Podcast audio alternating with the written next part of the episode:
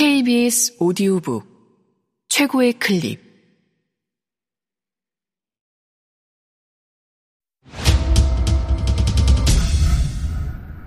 KBS 오디오북.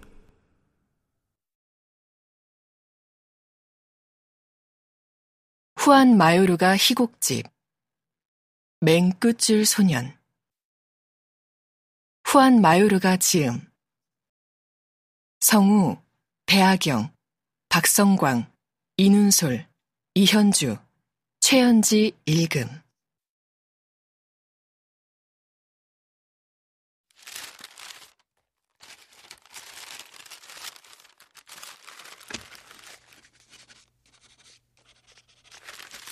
헤르만은 손으로 쓴 글을 한 장씩 읽고 있다. 빨간색 펜으로 종이에 뭔가를 표시한다. 읽으면서 처음에는 웃더니 나중에는 화를 낸다. 종이에 0점이라고 쓰고 오른쪽 종이 더미 위에 놓고 왼쪽 종이 더미에서 다른 한 장을 집는다. 한 문장을 읽고 종이에 커다랗게 0점을 써서 오른쪽 더미 위에 놓고 왼쪽 더미에서 다른 종이를 집는다. 후아나가 들어올 때는 다시 화가 나고 있다.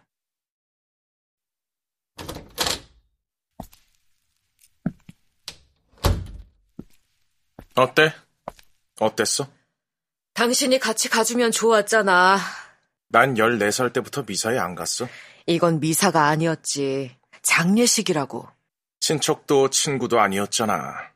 설마 브루노가 내 친구였다고 말하려는 건 아니겠지? 혼자 있기 싫었다고. 같이 이야기할 사람도 없고. 침묵. 쌍둥이 자매를 만났어. 브루노가 얘기하던 그대로더라. 우리 극장에 갈까? 나 옷 갈아입고 재미있는 영화 어때? 갈아입지 마. 당신 지금 아주 예뻐. 그런데 내가 이것 좀 끝내게 해줄래? 응, 당신도 한번 봐. 진짜 재밌어. 다시 읽는다. 후아나는 오른쪽에 있는 종이 더미를 들춰본다. 0점, 3점, 0점, 맙소사, 5점, 2점, 0점. 그렇게 형편없어? 계속 읽어나가면서 최악이야. 내 인생에서 가장 형편없는 학년이야. 이미 작년에도 그렇게 말했거든. 그리고 그 전에도. 헤르만은 종이에 1점을 기록하고 후아나에게 준다. 그리고 다른 종이를 집어든다. 읽는다. 토요일에 나는 테레비를 봤다. 일요일에는 피곤해서 아무것도 안 했다. 끝. 내가 30분을 줬어. 두 문장이야. 17살짜리 삶에서 48시간. 토요일은 테레비. 일요일은 아무것도 안 하기. 종이에 0점을 기록하고 후아나에게 준다. 다른 종이를 집는다. 11음절로 된 찬미씨를 지으라고 한 것도 아니야. 자기가 보낸 주말에 대해 이야기하려고 했어. 문장 두 개를 연결해서 쓸 수 있는지 보려고 말이야. 그랬더니 모르더라고. 읽는다. 난 일요일이 싫다. 토요일은 좋다. 하지만 이번 토요일에는 아버지가 나가지 못하게 하고 핸드폰을 뺏었다. 종이에 0점을 크게 쓰고 오른쪽 더미에 놓는다.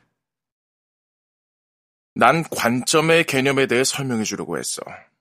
하지만 얘들한테 관점에 대해 이야기하는 건 침팬치한테 양자역학에 대해 이야기하는 거랑 같아.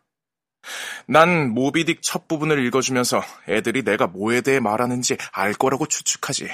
왜냐하면 애들은 이미 영화를 봤으니까. 나는 그 이야기가 어떤 뱃사람이 들려주는 거라고 설명하지. 그리고 질문하는 거야. 만약에 다른 등장인물이 이야기를 풀어나가면 어떨까? 예를 들어서 에이하브 선장이. 애들은 놀라서 나를 바라보지. 마치 내가 스핑크스의 수수께끼를 낸 것처럼. 좋아. 지난 주말에 너희가 뭘 했는지 써서 내는 거다. 시간은 30분? 그랬더니 이렇게 써낸 거야. 어떤 불길한 운명이 날 이 일로 몰아간 건지 고등학교에서 문학을 가르치는 것보다 더 슬픈 일이 있을까? 내가 이 직업을 선택한 건 위대한 작품들과 접촉하면서 살 수 있을 거라 생각했기 때문이야. 그런데 지금 난 두려움과 접촉하며 살고 있을 뿐이야. 더 끔찍한 건 하루하루 더 지독한 무식함에 맞서야 하는 게 아니야. 더 끔찍한 건 내일 일을 상상해 보는 거야. 이 아이들이 우리 미래라는 거. 누가 이 아이들을 만나보고 절망에 빠지지 않을 수 있을까? 강한 비관주의자들은 야만인들이 침략해 올 거라고 예상하지. 하지만 내가 보기에는 이미 여기 있어. 야만인들이 여기 우리 교실에 이미 있다고. 다른 종이를 짚는다. 내가 쌍둥이 자매한테 조의를 표해야 하는 건지 잘 모르겠더라고. 막 나오려고 하는데 자매 중 하나가 나한테 다가왔어. 누군지 모르겠더라. 구분하기가 어려워. 미래에 대해 이야기하러 내일 갤러리에 오겠대. 미래에 대해 이야기하러. 내 말 듣고 있어?